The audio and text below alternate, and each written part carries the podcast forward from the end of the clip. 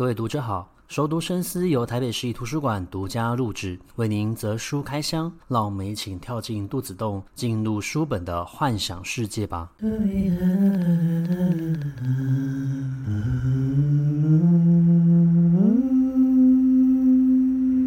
欢迎回到熟读深思。今天我们要介绍的一本书，这本书比较特别。我们其实在之前的节目上没有介绍过有关于设计类的书，因为设计其实是蛮抽象的，偏向于视觉文化的一种。那我们虽然过去在节目里面介绍过像是漫画、动画，呃，以视觉方式呈现的一个作品，但是单纯在讨论所谓的视觉艺术这样子的一个书籍，是节目的第一次尝试。那今天要介绍的这一本书。呃，叫做视觉文化的十三人，它的内容呢是从一本日本杂志，这本日本杂志叫做 Idea。那 Idea 这本杂志呢，它定期的邀请日本有名的设计师来进行访谈。那么在这一次选集里面呢，他们选了十三位设计师，然后将它编辑成书。我们可以从这十三位的访谈里面，呃，了解到。所谓的一个设计，其实它本身是没有办法教的，它也没有所谓的对错。好比说，在里面有一位设计师，他就讲到，他过去所学习的时候呢，他受到他的老师的提醒，他要多做一点尝试，有一些变化和冒险性，所以他在他的设计里面应该有一点轻薄感。但是等到他跟另外一位呃大师学习，这个大师他是出生于东京的呃老街区。那么做事比较来的严谨，甚至他们去做所谓的一个御宇，御就是他们神明出，呃，初九出巡的时候会搭的一个神座，有点像是我们在台湾可以看到庙会里面的呃銮轿这样子的一个存在。那你在做所谓的一个御宇的时候，它就必须要是左右对称的，所有的颜色都必须要是统一的。你要求黑色，它就必须要是完全的。黑色不能够带有一点，就是想要自己尝试去改变这个颜色的一个基调和配合。那么他在这两个老师的呃学习教导过程之中，才发现到，其实他不能够相信任何的人，因为任何的设计只要跟人有关，他就会改变，因为每一个人对于设计的想法跟看法是不同的。那么这本书它邀请了十三位的设计师，应该说，IDEA 杂志邀请了很多的设计师。那这本书里面选了十三位的设计师，将这些访谈，呃，重新的去做一个编辑跟整理。我们可以发现到，在这十三位设计师，他们共同有提到的一件事情，就是你不仅要多学习，同时你必须要懂得生活。那这其实这跟很多的创作者他们都有提到过，就是。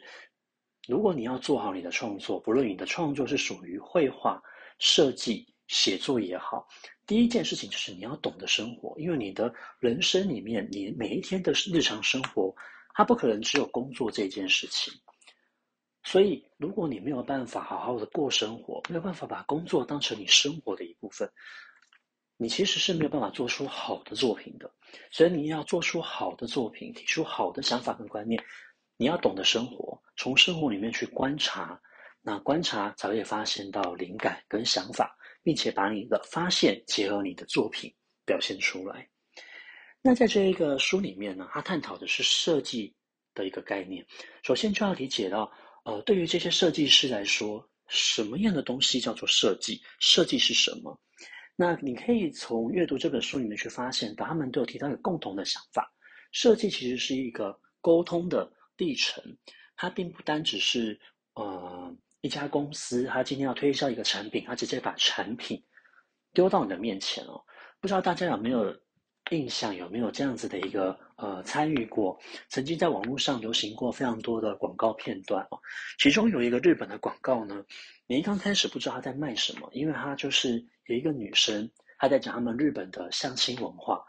那就发展出一首歌出来，非常的有趣。可是你在看的时候呢，你其实找不太到究竟他想要透过这个广告去表达什么概念。因为相亲这个东西是没有办法卖的，但是他透过相亲去包装它整体的一个广告，进而引起你的兴趣。那么最后他再把他的广告商真正的带出来。所以你可以发现到，不论是哪一种形态的文宣、广告或者说是设计也好，它很重要的不只是在于要做所谓的资讯传达。更重要的是，它让你留下印象，然后透过这样子的一个方法与你进行想法上面的一个沟通。里面呢，有一位设计师，他叫做北川一成。那北川一成这个人，他的经历很有趣。其实他在从事设计这个行业的过程之中呢，他失去了视力。一天早上起床的时候，他突然发现到他的眼睛看不清楚，他完全失去视力了，大概到了零点零二的一个程度。后来他透过了眼科这个手术，恢复到一点五。可是这个恢复可能只是恢复他的视力而已，并没有办法恢复全部。他过去其实对于色彩是非常敏感的，可是他突然发现到他其中一个眼睛对于所谓的灰阶这样子的一个颜色失去了敏感度，所以他非常的懊悔。那也曾经一度的辞职他的工作，因为他很喜欢设计这样子一个工作，所以最后他花了三年的时间去训练自己，然后重拾了信心，重新回到了他最喜欢的设计这个本行。他讲到一件事情，我觉得其实是跟所谓人生态度是有关的。他说，一个人在谷底的时候，我们其他的人旁人呢，通常会鼓励他，然后我们通常也会呃觉得要用带有一种同理心的一个方式去理解他。但是他认为，你除了同理其实是不够的，因为同理的行为做出来的时候，有些时候你反而会让对方觉得，对，你就是觉得我还在谷底，你就是觉得我没有用，我没有办法了。所以他认为，对于这种所谓在谷底的人，你除了表达出你的同理心之外，其实你要鼓励他去向下挖掘，你要去了解在这个下面有什么。好比说，最近我的母亲生病了，我的母亲是癌症，然后最近有转移的一个情况，所以我们一刚开始也是要去鼓励他，然后希望他可以积极的接受治疗，接受呃医生的一个建议，按照医嘱。然后去恢复他身体的一个机能，可同时你也会担心。那当然，病人的心情跟情绪是最重要的，因为他一定是最受打击的那一个人。所以在陪伴他看病，然后陪伴他治疗的这个过程之中，会发现到，确实如他所说的，你有同理心是不够的，因为其实我们没有处在那个环境里面，你的同理心。再强，你的同理心再好，你没有办法真正了解发生在他身上的感受，因为这样子的痛苦其实还最终还是由他自己去承受的。那我们能够做什么呢？其实就像北川一成所讲的，要鼓励他向下去挖掘，发生呃癌症这件事情，在治疗的过程之中，下面藏着什么，让他有一个欲望，这个欲望是他想要去了解，而这个了解会让他产生。动力，进而让他在进行疗程的过程之中，不要这么的灰心丧志，因为他会突然出现了一个目标，而这个目标其实就相当于在设计里面，我们刚刚讲过，设计其实就是沟通，沟通其实就是设计的目标。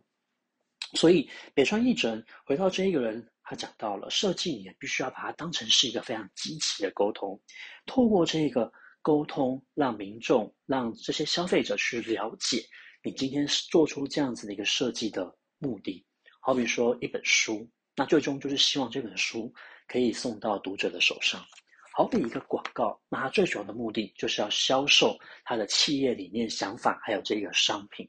如果今天设计没有办法达到沟通的这个目的，那北川一成认为，其实这个设计是失败的，它只是一个产生出来的人工垃圾。那另外呢，在这个书里面也有另外一个人讲到季藤文平哦，其实他的想法跟呃北川义成的想法是非常接近的。他认为设计就是要让别人觉得有趣，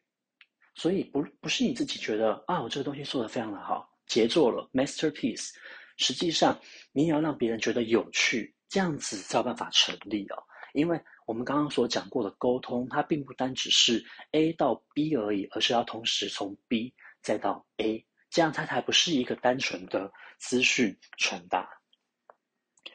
那么设计另外还有一件事情呢，就是在于必要性。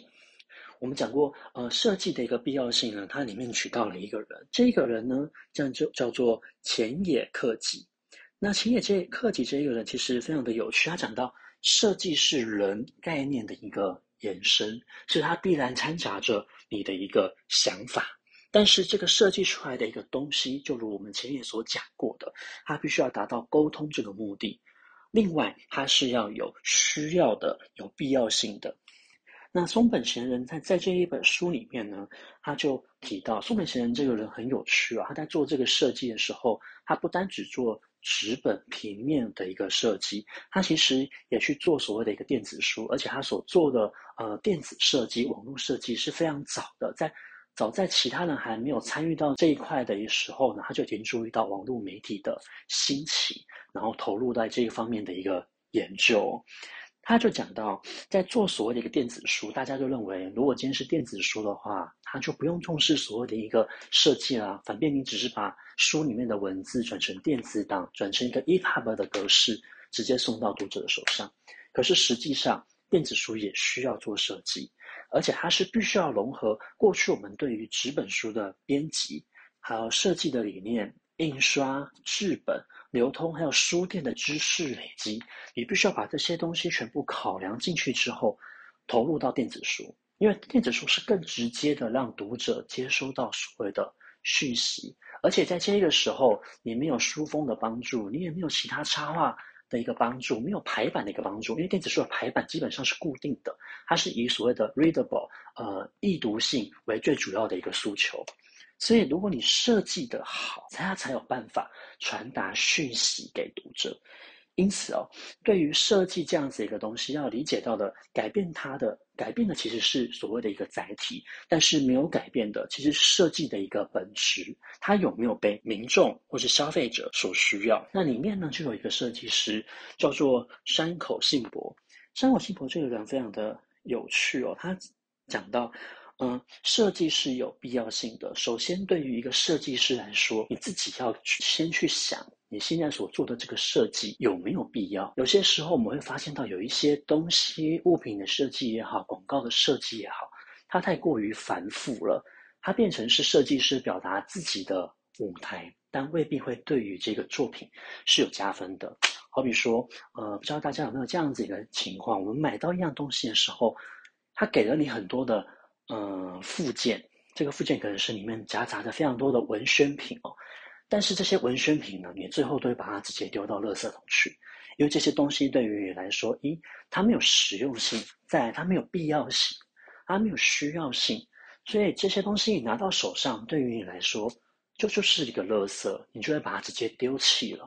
所以他认为说，你在做设计的时候，你要先问自己的心，你的心要觉得这个设计是有必要的，否则宁可你把这些你所收到的东西直接装订给你的消费者，它的效果都会比有经过设计还要来得好。那山口信博他在书里面他讲到了一段我们觉得很有趣的东西，他讲到说要用身体去读圣经的这个东西，他描写就是。呃，过去呢，在圣经里面有描写到耶稣基督的一个段经历。这段经历就是他们遇到了妓女，他的信徒往这个妓女去丢所谓的一个石头，来表达对于妓女这个身份的鄙视跟鄙夷。那这个时候呢，耶稣基督做了一件事情，他一边祈祷的，一边把他的身体保持着跟这一位承受石头丢掷痛苦的女性一样的一个姿势，去体现这个女子她身上所受的痛苦。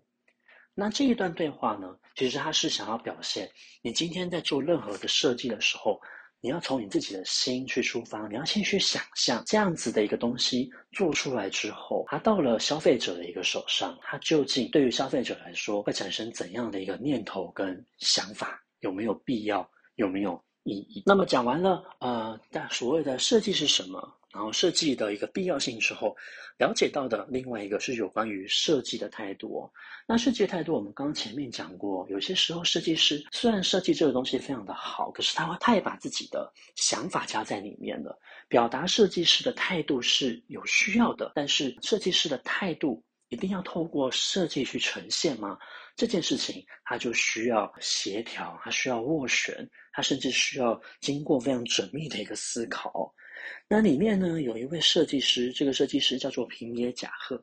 他认为说，设计师呢，有些时候大家认为他就是要设计出所有人都可以接受的设计，但是有些时候设计师所设计出来的东西，它不见得会被所有人所接受。它要表现出来的是一个设计师的态度。那这个设计的态度就是，有些时候你要坚定的表现你的不喜欢，因为这个不喜欢会引起消费者的共。再来呢，要做出好的设计，必须要去倾听作者还有编辑的意见，而不是设计拿到了这个东西之后。他直接就投入自己的一个想法，那这个他投投入的想法，或许跟这个作品或是这个物品商品本身所要传达给消费者的理念是相违背的。先前有一部作品哦，非常的有名，它是由杨紫琼所主演的，叫做《马的多重宇宙》，在台湾的译名是这样子一个名称哦。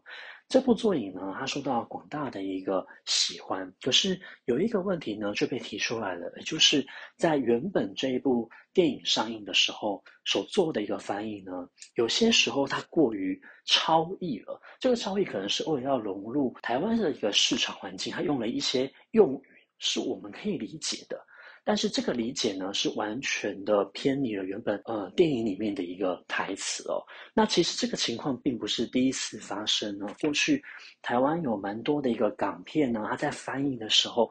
你去读这个翻译的，你去看这部电影的一个台词的时候，你就会想，哎，他怎么会这样子翻？最有名的其实就是《与龙共舞》哦，他完全翻译的一个风格，完全的一个台词的风格。很有趣，但是其实有点偏离了原本电影的一个台词内容，有点像是电影是电影，但是台词变成了一个二次创作，它变成了是一个翻译者的一个舞台。那么，所以在进行翻译或者是说是在进行设计的时候，你要稍你要更为贴近的是这一些作者、这些编辑、这些呃商品的一个创作者，他们的一个想法是什么？结合他们的想法，不要偏离太多，然后在有限的空间之下去发挥你的理念，进而可以让你的作品一方面符合了设计的必要性，一方面也表达出了你个人态度。那么讲到所谓好的设计是什么呢？可以举到几个人，例如说在这一个书里面呢，有一个人叫做仲条正义。仲条正义这个人呢，他讲这段话。他不是针对设计，他是针对他自己。他说，在设计这个领域里面，很多人呢，他的风格是非常强烈的，所以很吸引别人的一个注意力。但是他个人而言呢，是比较偏好沉潜的，因为他觉得在这个世界上，如果是太过抢眼的一个东西，虽然很快就会被他人注意到，但是也很容易就会使他人生厌。所以他在尽可能的时候，他都会压低自己的身形，去静静的一个。过活，那我们现在去回想一些设计理念，或许它有一些东西，有一些设计呢，我们刚开始很容易就被它吸引，可是最后会因为它大量的出现，它太过抢眼了，所以反而导致我们对这样子的一个风格就会产生啊、呃、厌倦或是厌烦倦怠。例如说，嗯、我自己很喜欢去观察所谓的一个模特儿的一个生态，就会发现到有一些在欧美非常流行当红的模特儿，他在模特儿经纪公司的操作之下呢，他会快速的攻略很多的杂志封面，还有业内的一个品牌广告。可是过了一季两季，因为他过度的曝光了，民众对于他就没有所谓的一个新鲜感，品牌对于他。对他也没有所谓新鲜感哦。你会发现到这类型的模特，他们来得快，去得也快啊，巅峰期很快就过了，他没有办法延续他的一个模特生涯跟事业。那这个问题就在于他过度的曝光，过度的曝光虽然会让民众很快的认识你，可是当你没有呃想法，你没有你的个性，你纯粹只是被包装成一个当红的商品，当你这个。商品的畅销度没有办法持续下去，以及没有办法一直带给所谓的一个消费者或是品牌方新鲜感的时候，你马上就会被当成是一个很容易被替换的商品，就丢掉了。那么另外呢，像是所谓折口信夫这一个人，他也说到了一个很有趣的比喻啊，他说，好的诗歌呢，是当手心接过翩翩飘落的雪花，打开手心的时候，雪花已经不见踪影了。那么在手掌心里面呢，只留下接住雪片时的舒适感受，所以他觉得只留下心意，但是不留下意义、没有力的内容的东西是最棒。那我们去回想很多的广告设计也好，其实呃，在广告方的想法，他当然是希望可以在民众的心中留下最深刻的印象，你最好马上记得这一项商品，然后很想要去买，这样我就可以赚你的钱。但是他认为，折口幸福认为哦，其实最好的一个广告是你记住它了，但是这个东西呢，它不会完全的占据你的脑袋之中的一个呃理念跟想法，而是让你时不时的会回想起来，这个回想起来是在你的心底留下了重量。那这个动向会时时刻刻提醒着你，这个商品曾经存在过。那最后呢，我觉得可以回到松本贤人他所说的，松本贤人呢，他其实有说过，也就是我们刚刚前面所讲过的，设计到底有没有必要性？一个设好的设计师，他在做这些事情的时候，他需要先去思考，今天他所做的这一些文字的编排、图像的编辑，或者是呃。印象上面的一个转化，到底有没有必要性？设计其实说穿了，它就是一种沟通。如果你把这一本书，不要把它当成是一本设计书来看，而是把它当成是一个呃理念沟通、沟通传达、理念表达的一个书籍来看的话，举个例子来说，我们过去会遇到一些主管，这些主管呢，他觉得沟通是有必要性的，我们要时时刻刻的沟通。所以，在一个组织里面呢，最好沟通的一个方式，最容易用来沟通的一个方式，就是开会。但是我们会发现到啊，开会呢，如果十场里面有九场，这些开会都是没有必要的。很多的问题其实不需要透过开会就可以决定了。但为什么要透过开会这个方式，他们觉得才有办法达到沟通呢？一来，没有人要负责任，所以要透过。开会至少透过一个公开的方式来证明这个东西不是黑箱来决定的。再来就是，你既然不愿意承担责任，那我就要把大多数的人全部拉进来，来证明这个东西是由所有人共同经过决议来做的。可是这样子的开会方法其实是非常没有意义的，没有帮助的，也没有达到沟通这个这件事情真正的一个本质哦。那我觉得视觉文化的十三人这一本书呢，你可以把它当成一本设计书来看，也可以把它当成是一本沟通书来看。那真正要做到有没有意义的设计，有没有意义的沟通，要记住，你要先问你自己的心，去问你这自己这件事情到底有没有必要性，以及你想要表达什么。你不只要传达出正确的资讯，同时你要通过传达出这个正确的资讯，与他人进行理念上面的沟通，进而达到共识，进而让他留下印象。那最好的沟通，不是强硬的给他一个非常显眼的东西让他记住，而是要像雪花飘落到你的手掌心，留下了感觉，但是不留下任何的东西。那么，如果你喜欢我们今天的节目的话，也欢迎把我们的节目分享给你喜欢阅读的朋友。熟读深思，下一期跟您在空中相会，拜拜。